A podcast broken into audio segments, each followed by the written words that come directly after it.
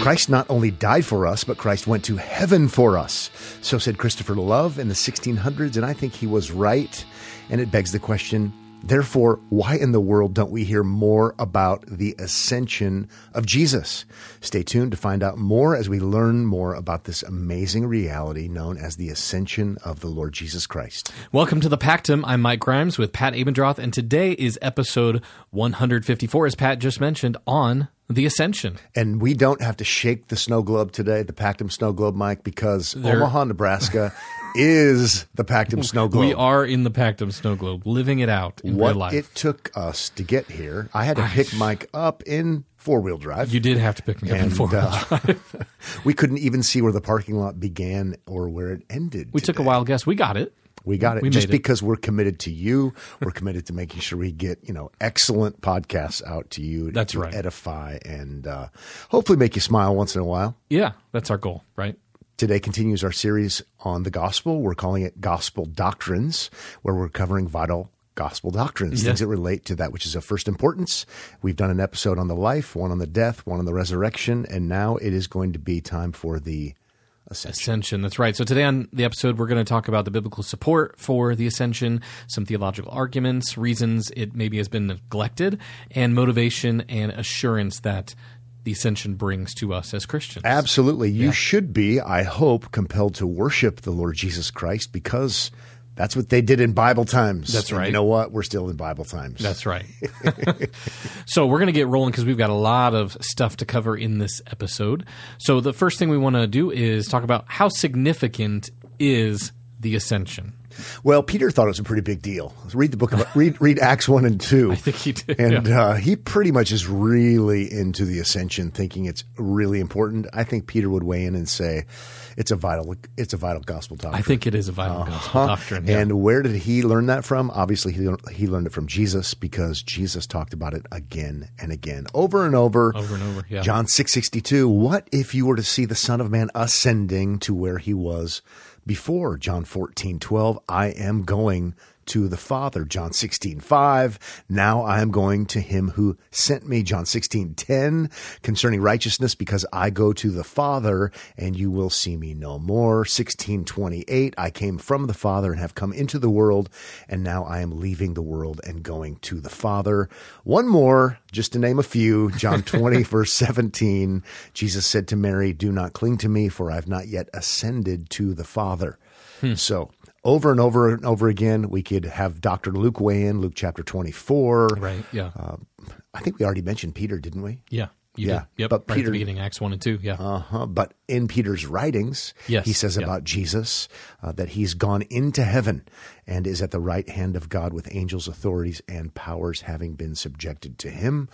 Paul didn't want to be left out either. Hmm. Right. Ephesians 4.10, he who descended is the one who ascended far above all heavens that he might fill all things. Ephesians 2, 6, and raised us up with him, seated us with him in the heavenly places in Christ Jesus. The New Testament is It's- just loaded yeah, with ascension of kind it. of text. Absolutely. Also in the Old Testament, Oh, there's some we're- ascension we're, see, we're, going we're on. not we're not Marcionites, Right, so- think the Old Testament's true? Also, It is, yes. In the book of Daniel, uh, Daniel 7, 13, 14, uh, I saw in the night visions, and behold, with the clouds of heaven, there came one like a son of man, and he came to the Ancient of Days. So coming to us from the heavens. Absolutely. Yeah. And that text actually is talking about this ascension reality that has to do with the kingdom, Right, has right. to do with his dominion as the seated, ruling, reigning one, uh, as you keep reading in Daniel 7. So it's amazing. And, Yeah. and maybe, I don't want to say he's the greatest authority because the Lord Jesus Christ is the greatest authority and his apostles speak with equal authority. Right. And yet, there is someone in the Bible, in the Old Testament, that probably knows more about Christ and more about Mm. Messiah and more about kings and more about dynasties uh, than David. David, David, in, in fact, is for little shock value, Pactum listeners. David is the great Messiah. Hmm. Notice I didn't say the greatest Messiah. You didn't. but if we want to use fancy, you know, lingo, we would say he's penultimately the greatest Messiah, Sure, right? sure. Yeah, He's yeah, yeah. he's the great one who anticipates the greatest one. Hmm. And in Psalm 110 verse 1, also quoted in Mark chapter 12 verse 36, the Lord said to my Lord, sit at my right hand until I put your enemies under your feet. Hmm. Ah, it says right there in Mark 12, David himself in the Holy Spirit declared that. Hmm.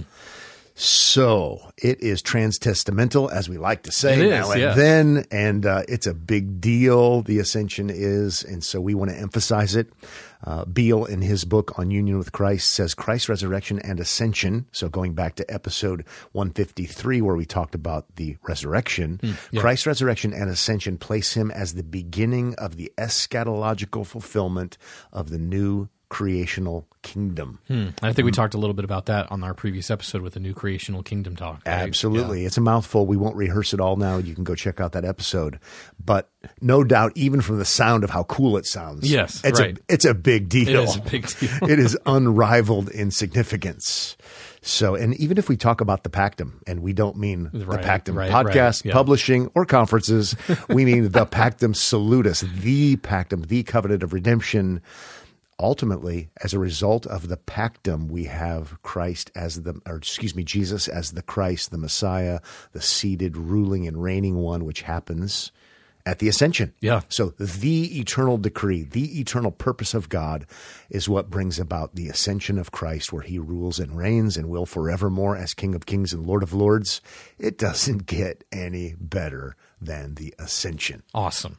So we mentioned the resurrection just a moment ago, uh, talking about that uh, Beale quote. Mm-hmm. Uh, what is the relationship, if there is one, between the resurrection and the ascension? So J.I. Packer says it's part two of the exaltation, and I, I could get behind that. Hmm. But having said that, I think maybe Beale does a better job and says, you know what, they're they're they're distinct but not separate. So I'm not trying to diss Packer, but right, you know, as an aside, Mike, those of uh, for Pactum listeners' sake, J.I. Packer was br- brilliant Yeah. and a very clear writer and very historically informed, and uh, I, I think the the more I read from Packer, the more I appreciate him. There is the glitch on the screen. Uh, we're not going to throw the baby out with the bathwater, but he was one who was for the evangelicals and Catholics together. Right. That Catholics are um, separated brethren and that sort of thing. And uh, it's bizarre because he he himself believed the right thing about justification. Mm. Sure. And yet he thought that they could believe the wrong thing and still be Christians, which would be a rub in light of the book of Galatians. Yeah, right. So again, we're aware of that. So if you're, um, you know, like super uptight and all uh, have a lot of pent up angst, and you think, why do they quote J.I. Packer? Don't they know he compromised on that? Yes, we do, but we can okay. appreciate him for some of the other things. Sure. Yes. Yeah. that book, Concise Theology, is actually quite quite helpful. It is, yeah. I've utilized like that. less than two pages. I looked up Ascension. Yeah. and I thought this this is pr- pretty helpful. Yeah, but helpful. let's go distinct, not separate. But Christ is exalted. His exaltation comes in in phase one, phase two, if you will. Sure. Uh, part one, part two, if you like Packer. Yeah. and and that's that's not just based upon Beale or Packer. Uh, if we look at texts like Acts chapter two or Colossians three, we we see why they would come to this conclusion. Uh, in Acts chapter two, verse thirty two, it says, "This Jesus God raised up." So there's resurrection, and of that we are all witnesses. Verse thirty three, being therefore exalted at the right hand of God. Hmm. So both are included in those two verses. Yeah. Colossians 3 also combines both of them. Uh, in verse 1, it says, If then you have been raised with Christ, resurrection, seek the things that are above where Christ is seated at the right hand of God. Right. And so the two go together, and what God has joined together, let no man separate. there, there's a whole lot more that could be said about it. We'll, Yeah. we'll point you to Beale's book in the show notes. Uh, it really is quite the treasure trove when, when it comes to understanding these things. Yeah. Now, it just struck me as we're talking about these things on the ascension, we didn't begin by defining or talking about what exactly the ascension is. It's time So to press pause, dear listeners. Pause and, maybe say, you could say, "How would you define the ascension?" what is the ascension? and then come back. And now we're back already. And what will we do? We will say the ascension of Jesus is his grand ascension. So it's one thing to go from low to high. No, it is it is this grandiose, magnificent, extraordinary ascension to the prophesied ultimate messianic throne. It's the thr- it's the throne of David, if you will, uh, the one promised in the Davidic covenant that he would be the one who could come in the line of David. We're thinking Second Samuel chapter seven, I believe, who could rule and reign forever. Right, the yeah. ultimate Davidite, as one person said. Yeah. Beale says about this at his ascension, what he was functionally during his earthly ministry, Son of God, Last Adam, Messianic King, filled by the Spirit, etc., was escalated. That that's just that's good the, good theological work there, Right, right? Because yeah. we don't want to say that he be that he became those things at the ascension. Yeah, He- right. He, was those things, Yes. and we see it in his earthly ministry. But it's all escalated. Escalated. Yeah, I like that a lot. I even like the image because escalators. Go up. I wonder if he did that on purpose, or if we're just just that witty on a, I, I on do a like snow that. day. Yeah, the escalator. Mm-hmm. Now think think with us about this, listeners. If Jesus is the Christ, then he is the Messiah. Those are just interchangeable, exact same concept, Mm-hmm. Right. different languages. So if Jesus is the Christ, then he is the Messiah, the ultimate king, because that that's another synonym. Christ, Messiah, King. And if he's the ultimate Christ, ultimate Messiah, then he's the ultimate King. Keep thinking with us. He was the Christ while on earth, but it was always with a view toward him finishing his work on earth hmm. for his people and then ascending to his heavenly throne for his glory. And as we'll see later, to, to be on his throne again for his Hmm. people. Yeah. And this is something that the Old Testament has been anticipating, been waiting for. That's why Jesus will come in the line of David to fulfill what David couldn't fulfill, what Solomon couldn't fulfill, no other king could fulfill on behalf of his people. Those are those are types and shadows, but the Old Testament has been waiting for the true, for the ultimate Messiah King who will bring about ultimate deliverance. Yeah. Uh, and this is said to come in the Old Testament again and again and again. We mentioned it last week in the latter days. Right, yeah. And it will be accomplished by someone greater than David, greater than Solomon. You get the idea. And it's someone who will conquer. If they're true Messiah, true King, they'll conquer all of their people's enemies. And we know that the greatest enemy, the last enemy, the Bible says, is death. So he has to conquer death for his people, and he does. He's resurrected and he's exalted because of his accomplishments. So not only that, we learn from the Old Testament that this this Messiah, this ultimate King who would come in the latter days, uh, he would bring about his kingdom, which is used synonymously with with new creation, uh, and not only that, he would pour out his great Spirit, his great new creation Spirit. And so we, we know that when you see all this coming together, it's all coming together in the person of the Lord Jesus, who is the Messiah, the hmm. exalted, ascended one. And this comes up in Acts chapter 2, and it is a treasure. Hmm. Acts chapter 2 is ascension par excellence, amazing. If you are not driving or Right, you know operating heavy machinery or something like that, you might want to just take a look at Acts chapter 2. If not, look over at your device, see where you are on the timer and come back to this with an open Bible because we've got a few things to say about Acts chapter Yeah, 2 that we think will here. be helpful. Yeah. Acts chapter 2, the ascension text. In Acts chapter 2, verse 16, it refers to Joel the prophet.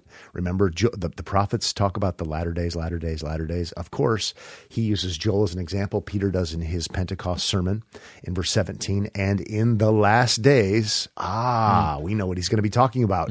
It shall be, God declares, that I will pour out my spirit on all flesh.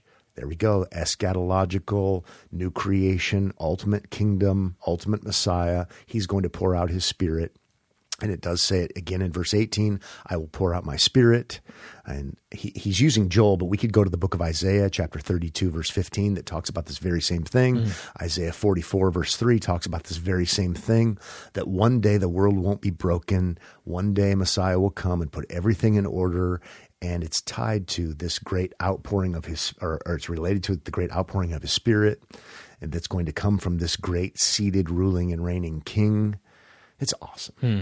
Yeah, that's good. acts 2, acts 2 goes on to say and we're, we're building this argument for explaining what the ascension is so in verse 23 it says this jesus delivered up according to the definite plan and foreknowledge of god you crucified and killed by the hands of lawless men Verse 24 then says, God raised him up, loosing the pangs of death, because it was not possible for him to be held by it. We talked about that last week. Verse 25, for David says concerning him, So think of, remember, David is the penultimate Messiah. He knows what he's talking about right. when it comes to messianic figures. Uh, and so Peter's drawing upon him because he knows his Jewish, Jewish audience will understand this. So he quotes Psalm 16 I saw the Lord always before me, for he is at my right hand that I may not be shaken. Verse 26 says, Therefore my heart was glad and my tongue rejoiced. My flesh also will dwell in hope. So resurrection hope, for you will not abandon my soul to Hades or let your Holy One see corruption. David, David the expert in the Davidic promise. He understands ultimate eschatological new creation, Messiah, king to come kind of stuff. And then verse 25, then verse 29. Brothers, I may say to you with confidence about the patriarch David. This is what Peter says hmm. that he both died and was buried, and his tomb is with us to this day. Being therefore a prophet, and knowing that God had sworn with an oath to him that he would set one of his descendants on his throne. Ah, hmm. ascension, right? Mm-hmm. Verse 31 says, He foresaw and spoke about the resurrection of Jesus, that he was not abandoned to Hades, nor did his flesh see corruption. Again, back to Psalm 16. This Jesus God raised up and of that we are all witnesses, being therefore exalted at the right hand of God, ascension talk, right? Mm-hmm. And having received from the Father the promise of the Holy Spirit, ah, just like Isaiah talks about, just like Joel talks about, he has poured out this that you yourselves are seeing and hearing. Mm. So we have the, the the last days outpouring of the Spirit tied to the messianic kingdom, tied to the one who was ascended to the throne. I think we talked about a lot of that last week, but right, now yeah. a little bit of new ground for the culmination. It says in verse 34 For David did not ascend into heaven. Hmm. Excuse, excuse me, into the heavens. Yeah. But he himself says, The Lord said to my Lord, Sit at my right hand until I make your enemies your footstool. Let all the house of Israel therefore know for certain that God has made him both Lord and Christ, hmm. this Jesus whom you crucified. Hmm. Yeah, it's, that's good. It is so good. It is rocking good to consider that Jesus is the one. Peter is connecting the dots. He's saying, You all know about David, and that's really good and right. important. Yep. He's a Messiah figure let me tell you, the ultimate Messiah has come, has lived, has died, has been raised from the dead, and not only that, he has ascended, and we know on good authority he's ascended to the throne. David mm. was talking about the very thing. This is that, if you will. Hmm, that's good. That's super good. Ascended, exalted, right hand of the Father, ruling and reigning.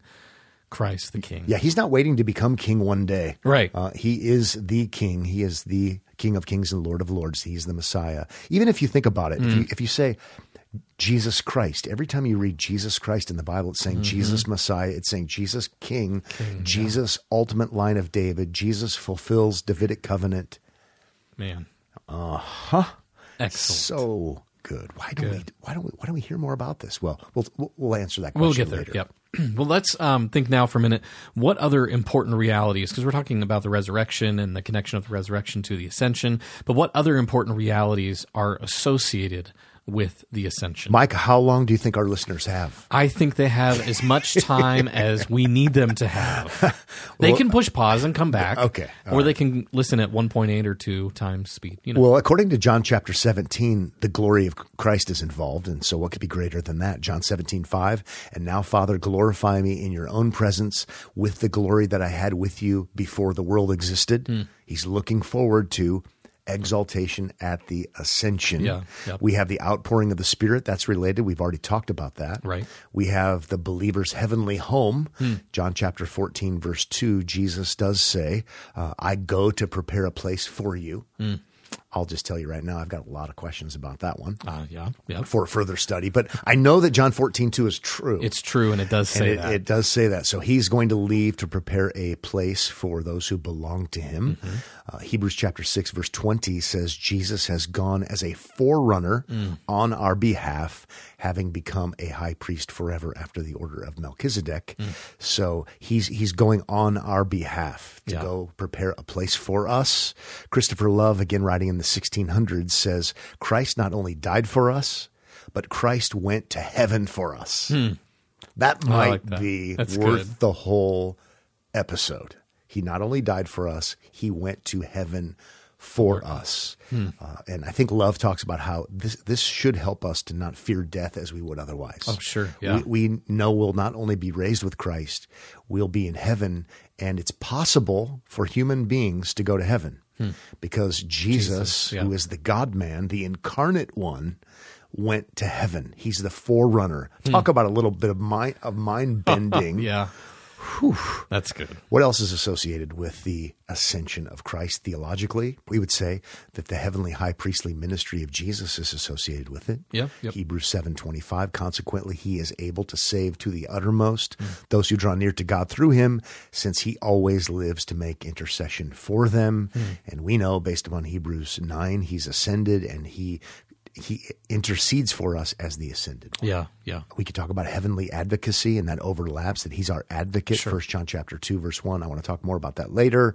Uh, we could also say that you know what's also associated with the ascension is the anticipation of His return. Hmm. Yeah. Right. Right. Yeah. Acts chapter 1, uh, verses 10 and 11. And in the latter part of that, in verse 11, it does say, This Jesus who was taken up from you into heaven, ascension, Right. will come in the same way as you saw him go into heaven. So Hmm. it causes us to also not only to look to him as our advocate, but advocate, but it causes us to look to him as our returning, rescuing king. Yeah. So a lot of things that the ascension is related to or has to do with, not just resurrection, but all these other things we've just mentioned here. So the question some might ask then is okay, but is the ascension vital to the gospel? Ah, well, I think we could probably say it's it is it is vital to the gospel. Uh, of course, it is, but um, and maybe we should be more specific. It's it's vital to the gospel uh, according to the book of Hebrews because right.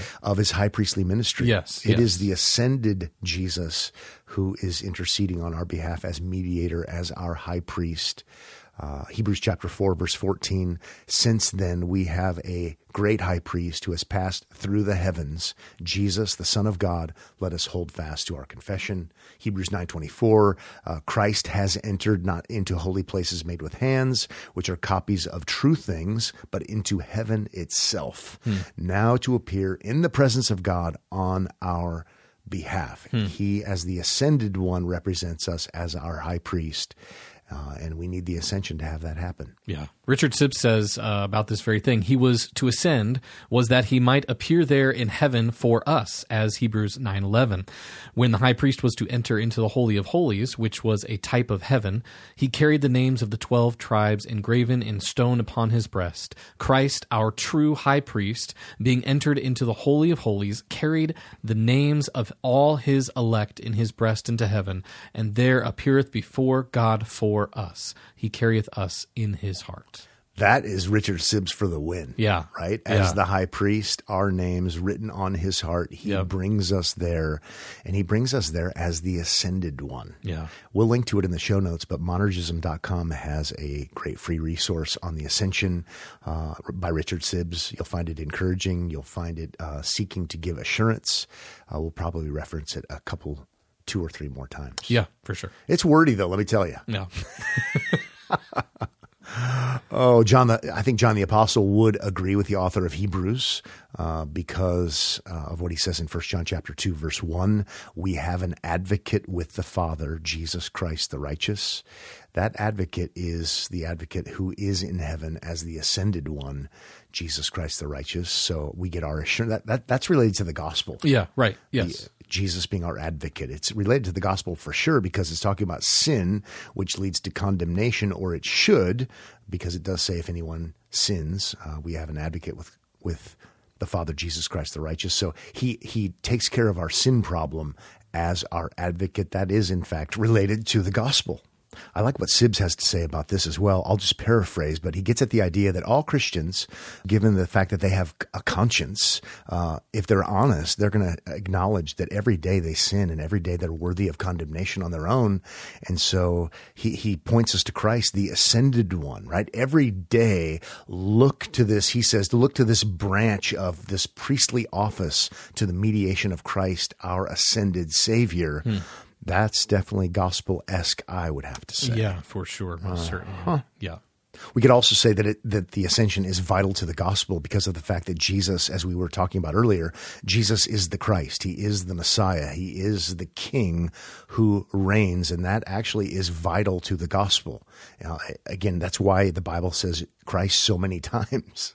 It's such an Right, emphasis. right, yeah. Jesus is the Christ. You can't divorce that and say, well, he's the Christ, but that's not related to the gospel. No, he is the King, he's the Messiah, he's the Christ, and therefore he is able and willing to meet all of the needs of his people, including defeating all of our enemies, chiefly the great enemy uh, that we would say is death. Right. Yeah. And so, Eh, and not only that, when we read the, the gospel accounts, many times, or numerous times, I should say, it's called the gospel of the kingdom. yeah. Yeah. And the gospel of the kingdom, and as we saw in episode 153, kingdom and new creation are related. They're used interchangeably. And so the kingdom is the new creation, the ultimate kingdom, if you will, because the ultimate king brings it about through his work. Well, the gospel of the kingdom is the good news about the kingdom. That includes salvation, but Right. it includes meeting every need his people would ever have. Right, So yeah. Ma- Matthew 4 says, proclaiming the gospel of the kingdom, and for good reason it says, and healing every disease and every affliction among the people. Because what is he doing? He, he's, while on earth, giving a preview of the power of his work, right? He, one day that, it won't just be a preview. He will cure all of our diseases forever. Right. But he's showing, he's showing his power. Matthew chapter 9, verse 35, proclaiming the gospel of the kingdom, the good news of the kingdom. Matthew 24, 14, uh, gospel of the kingdom will be proclaimed. And that's not some kind of weird separate from the gospel of, of salvation. yeah. No, the gospel of the kingdom includes salvation. It includes everything. It includes justification, glorification, sanctification. Uh, it includes our healing. It includes everything that is necessary for the king to give to his people to defeat all of their enemies, to provide for all of their needs, to deliver them. Gospel of the kingdom. Yeah. So Right? super important the ascension is. I mean, if we didn't have the ascension, then there would be no good news of the Messiah, the Christ, the King, right? Abs- absolutely. exalted Yep, and throned. Yep, yep. And to clarify, he was all of those things while on earth. Right. But to go back to capture the big idea, he, it was always intended and always designed and irreversibly so he was going to ascend. Right. And that's why Beale picks up on Right, the word yeah, for yeah. nuance and says that it's escalated. All those things he already was It's escalated in the ascension. That's Mm-hmm. It awesome. indeed is a gospel issue. Now, don't be one of those grumpy McGrumpyville kind of people and say, well, you know, you didn't mention the ascension, so it's not really the Right. gospel. Yeah, yeah, yeah. Don't be Yeah. that person. Yeah, right. Because sometimes one is emphasized, one aspect is emphasized and, and others are not. We get it. Right. Yeah. But we probably need to uh, make sure we, t- we think about the ascension more than we do. Yes, it is important. All right. For sure. So who, who affirms this, Mike? What, what kind of people affirm the doctrine of the ascension of Christ? Well, I think uh, everybody eventually will. One day, everybody will affirm and acknowledge that Jesus Christ is Lord. Ain't that the right? We think truth, Paul brother? Wrote, wrote in Philippians 2 9 and through 11. It Uh-huh. says, Therefore, God has highly exalted him and bestowed on him the name that is above every name, so that at the name of Jesus, every knee should bow in heaven and on earth and under the earth, and every tongue confess that Jesus Christ is Lord to the glory of God the Father. One day, everyone will acknowledge and confess that Jesus Christ is King. Yeah, because sure. it is it is an undeniable undeniable. It's hard to say, but uh, hard to deny. Right. an undeniable reality that he is in fact the Messiah. He is the right. King, and everyone will acknowledge it, um, regardless of whether they're believers or not, because it's universally true. Right. And it's uh, also true that all Christians would acknowledge and affirm the ascension. Uh, thinking of an early creed, if you will, that we talked about last week, talking about the resurrection. But in 1 Timothy chapter 3, verse 16, it says, Great indeed we confess. So here a confession, an agreement All Christians Christians, right? Yep. uh, is the mystery of godliness. He was manifested in the flesh, vindicated by the Spirit, seen by angels, proclaimed among the nations, believed on in the world, taken up in glory. There So it is. ascended. Ascension right, Right. there. All Christians from Right. the very beginning have confessed to this reality. Yes. He was taken up in glory. Nicene Creed says he ascended to heaven and is seated at the right hand of the Father. He will come again with glory to judge the living and the dead, and his kingdom will never end. We could look at the Westminster Confession, which will affirm it. We could look at the Second London Baptist Confession, which will also affirm it. These are basic things that Christians believe because it's so patently obvious. Love says in his book on the ascension, which I really enjoyed, Beloved, I know not any one point in all the Bible that is so proved and strengthened as hmm. Christ's personal and bodily going up to heaven. Hmm. But with all that said, Mike, it does seem that in practice, when it comes to the doctrine of the ascension or in emphasis, far too few Christians seem to emphasize it. Yeah, I don't think it's emphasized much at all. I've been sitting here thinking about did I even hear much about the ascension over the years of my life, and I, I don't think I have. It's, Mm-hmm. I, heard- I heard it all the time because I think we recited the Nicene Creed. Oh, did you? Okay, Maybe we should make creeds great again. maybe or we should something. make Creeds- maybe we should or, make the ascension great again. okay, you can head over to our Pactum store on our website, and uh, we have make make the Ascension great again. Red, silly looking hats. No, we don't. Actually, we don't, but you know, it could be a thing. Somebody could be into it. You So, never know. I think we've had make whatever great again. Several ideas here on the pack. It's true. It's several. true. Yeah, I just don't like the style of the hat. I know. Well, somebody would probably have to wear.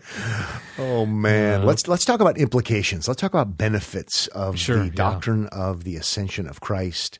And I think the obvious one would be that that we can gain assurance. We can have assurance of salvation. Right. Because of the ascended, resurrected Christ, who consequently he is able to save to the uttermost those who draw near to God through him, since he always lives to make intercession for them. Yeah. That- I mean, that is assuring. If anything is assuring, Yeah. Right. that is assuring. Right.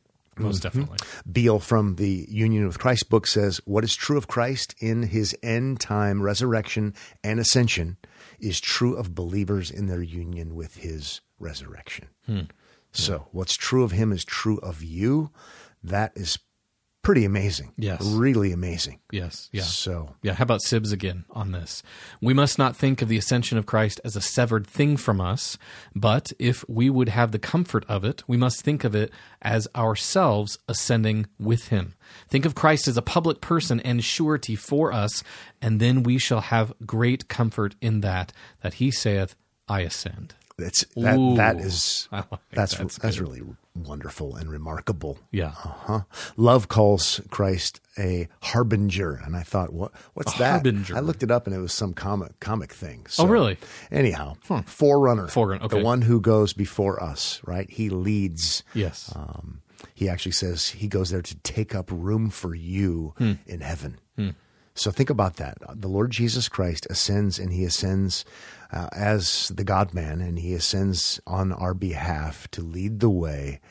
Um, when he ascended, he ascends for us. It really is awesome. Yeah. Uh, and so it causes us to want to worship, which Hmm. Right. would be the right expression. It would be the right response. Yes. It's what happened in Luke chapter 24. In verse 52, they worshiped him. Uh, when they saw him ascend, they blessed God as a result of him ascending. Right. They, they, they responded the right way, and really that would be the right response. Sure. Yeah. It also helps us when it comes to implications. It helps us to understand that there is this important biblical reality that we call already and not yet. He has ascended, he is ruling and reigning, uh, but not every tongue has confessed yet. Right. Yes. Yeah. But yeah. every tongue will confess one day. And remember also with the ascension, as you saw him leave, he'll he will return. We've already talked about that. And so we have to remember that we would say his kingdom has been inaugurated, but we're waiting for it to be consummated. Uh, we're not just playing word games when we say things like that. As theologians, we say these things because of the biblical data. And so, yes, ascended, yes, ruling and reigning, King of kings and Lord of lords. Not everyone sees it, but every everyone will one day. We have an already not yet explanation of, of such things. Yeah. Related to worship, I think about being motivated for godly living. Mm-hmm, uh, as worship is our response, being motivated out of, of understanding the ascension, the ruling, reigning Christ for us uh, to motivate us for godly living. Think of Colossians chapter three, verse one. If then you have been raised with Christ, and all Christians have been, uh, seek the things that are above, where Christ is seated at the right hand of God. So motivating us in godly living. Yep, yep. And, and even the text, so that should motivate us. We're f- fixing our eyes on Him. Uh, we actually ultimately belong there, so let's live like it. It even reminds me of the fact that I, I want to mope and and, Hmm. and have a bad attitude and grumble and complain. Uh, but back to that Luke 24 passage, uh, they had great joy. sure, yeah, So, and it wasn't because their lives were perfect. After Right, all, they didn't even have penicillin. right. Hey, People say they want to go back to Bible times. I don't really want to go back to Bible You times for a lot of reasons. Right. But I, I understand why people say that. yeah, for sure. So motivation for godly living also shows up and it's tied to the ascension in Hebrews chapter 4 verse 14. Since then we have a great high priest who has passed through the heavens, think ascension, Jesus the son of God, let us hold fast our confession. So, uh, listeners, think in terms of persecution and suffering and difficulty Yep. and maybe being ostracized from your family or something like that because of your commitment to Jesus. And, and so he says, hold fast, right? This is a call to persevere. Well, it's tied to the fact that our, great Savior is greater than any king. He's greater than any so called one in the line of David. He is the ultimate Messiah, and he has passed through the heavens on our behalf. Verse 15 says of Hebrews chapter 4 For we do not have a high priest who is unable to sympathize with our weaknesses, but one who in every respect has been tempted as we are, yet without sin. Hmm. Let us then with confidence draw near to the throne of grace, that we may receive mercy and find grace to help in time of need or time of trouble. Hmm. It's good. Yep. Yep. So it motivates us to persevere, fix our eyes on Him. Not only that, we, because of the ascension, ha- have been given gifts. So the church has been given uh, gifted ones, if you will. He gave the apostles, prophets, evangelists, shepherds, Sure. and teachers Yeah, to yeah. equip the saints for the work of ministry. So ministerial gifts come as a result of the ascension um, for the building up of the body of Christ, because it does say in Ephesians 4, I was just reading from 11 and 12, but in verse 10 it says, He who descended is the one who also ascended far Right. above all the heavens. So Right. there's that also. Absolutely. So, why haven't I heard more about this? Why haven't I heard more about the ascension? I mean, it's I am wondering Great. the same It's kinds of things. Where has the ascension been in my life? Thankfully, even though we haven't heard a lot about it, we haven't been that aware. sure, yeah, yeah. Thankfully, it's been true. it's been true this whole time. Uh huh. Always Well, let's at least begin by answering that question. Why haven't we heard more about it? And certainly some of you listeners are thinking of the same thing. Uh, for some people, they just don't like the doctrine of assurance. and that's a Hmm. reoccurring theme on the Pactum. Yeah, yeah. If you don't like assurance, you're probably not going to emphasize uh, ascension. Right, yeah, Right? yeah. Ephesians 2 6 raised us up with him and seated us with him in the heavenly places in Christ Jesus. Mm-hmm. I mean, it's it's all settled because we're, we're there with him raised. It's already a done deal. It- We're not waiting for our good works to outweigh our bad works or maybe yep, give more yep. money to more charities or blah, blah, blah, blah, blah. we are already raised if we're trusting in Christ. We're already seated in the heavenly places because of our great harbinger. Harbinger, yes. And First John 2 1, which we talk a lot about on the Pactum, we have an advocate with the Father, Jesus Christ the righteous. And so, and, and he's the ascended advocate. Yes, So that yeah. might be one reason why we don't emphasize it a lot. We don't want people to be too sure. yeah, right. But We'd in never fact- want that. But in fact, we actually do as Christians. Yes. It's a great blessing, and we're not Roman Catholic, so we think it's a blessing and not something to be anathematized. right, yeah. So there is that part. But another one, and oh boy, Mike, we're Buckle gonna, up. Here, this is we're going to talk a little bit about controversy. Okay. Another reason why, and I think it's a big reason why we have not heard more about the ascension in evangelicalism, uh, would be be because dispensationalism is threatened by the reality of the ascension of Christ the way we've been speaking about it. Sure. And Yep. we have dispensational listeners, and we think they are wonderful listeners. Yep, yep. And uh, may the Lord bless you. but traditionally, and so some of our listeners are not traditional dispensationalists. Right, Some, yes, some might yeah. be. But traditionally, dispensationalists have sought and fought to keep Jesus off of David's throne.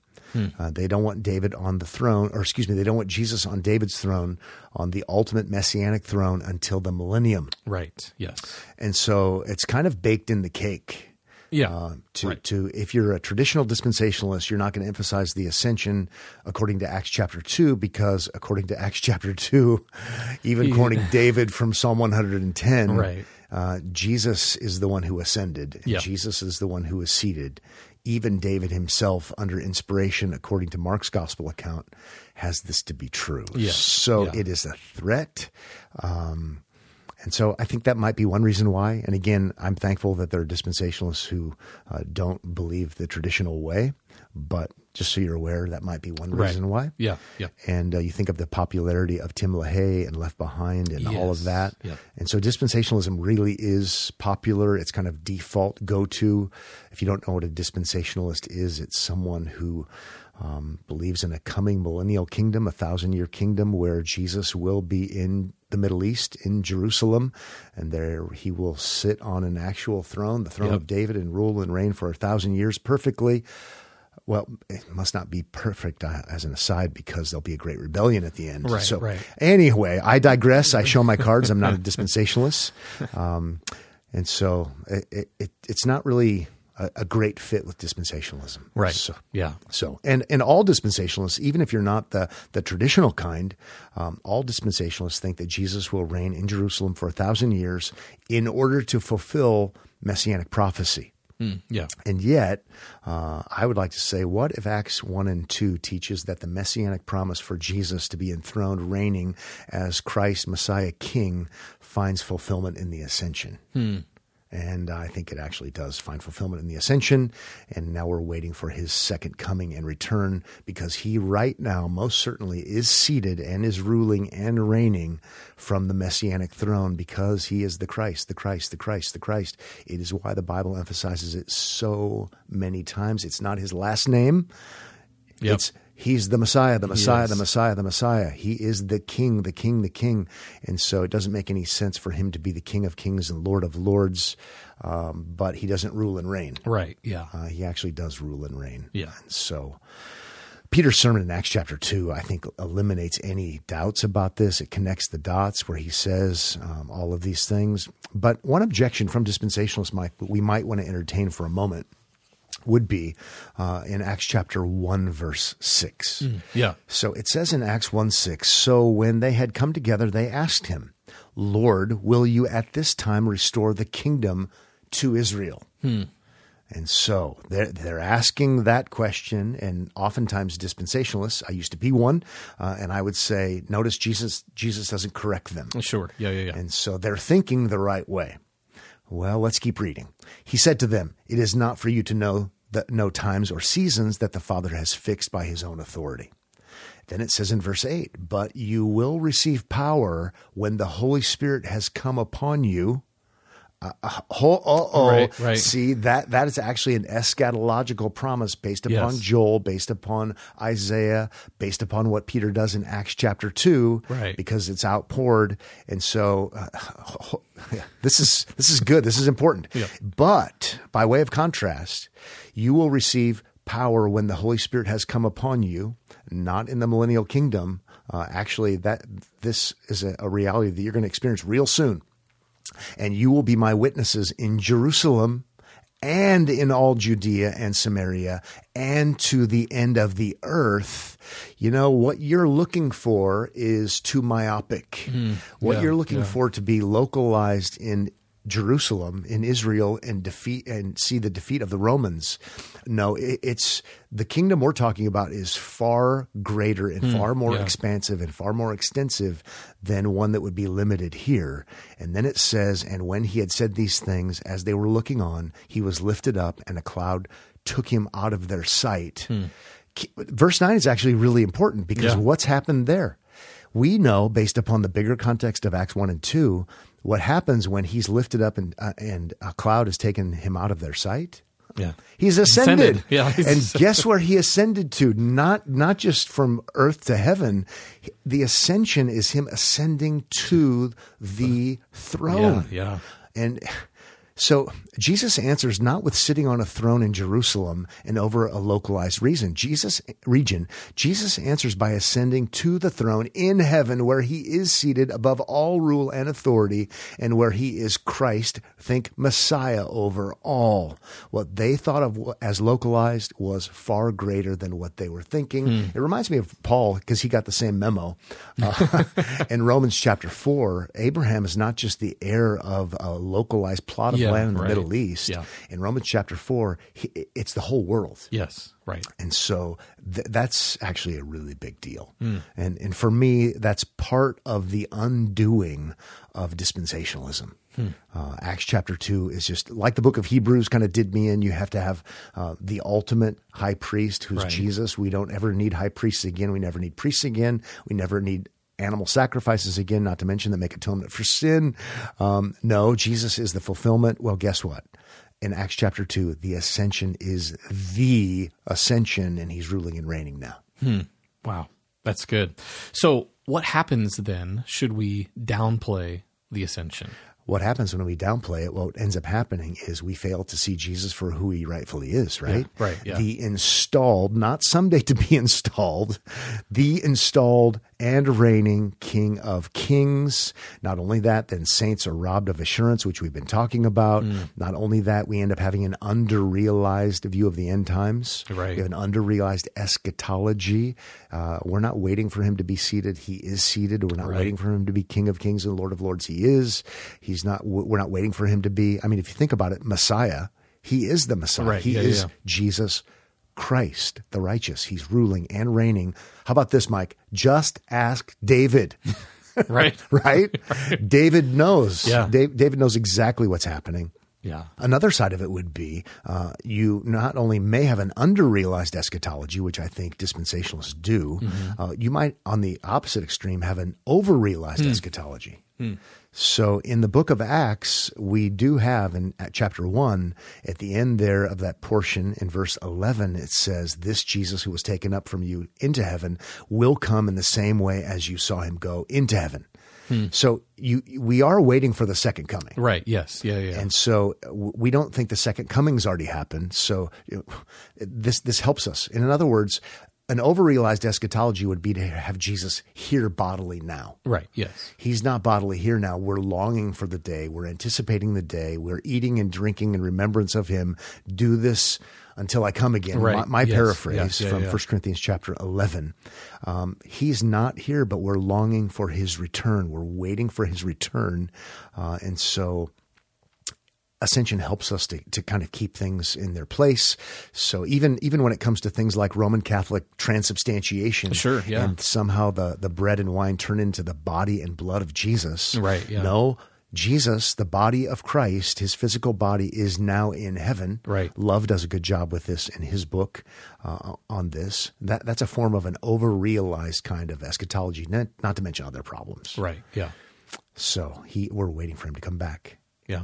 Well, let's wrap out the episode. Wrap out. Let's, Let's- wrap up. We, could wrap out. We could wrap up. Wrap we it up with a wrap, but I can't do that. Let's wrap up the episode with some recommended resources. We've mentioned several resources to you throughout the episode, but we'll list these here and then we'll also put them in the show notes for you. What are some resources we recommend? Let's let's do Berkhof again, As per usual, So, yep, yes. Louis Berkhof would be good to check out. Uh, Christopher Love and his book "I Love." Ha, ha. That's a dad joke.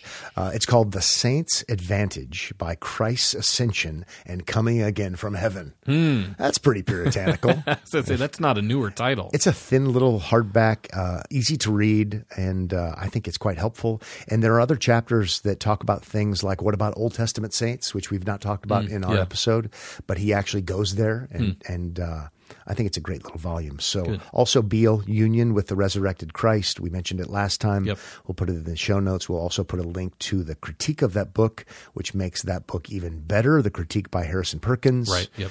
Derek Thomas has a book called Taken Up to Heaven, subtitled The Ascension of Christ. Little hard to find.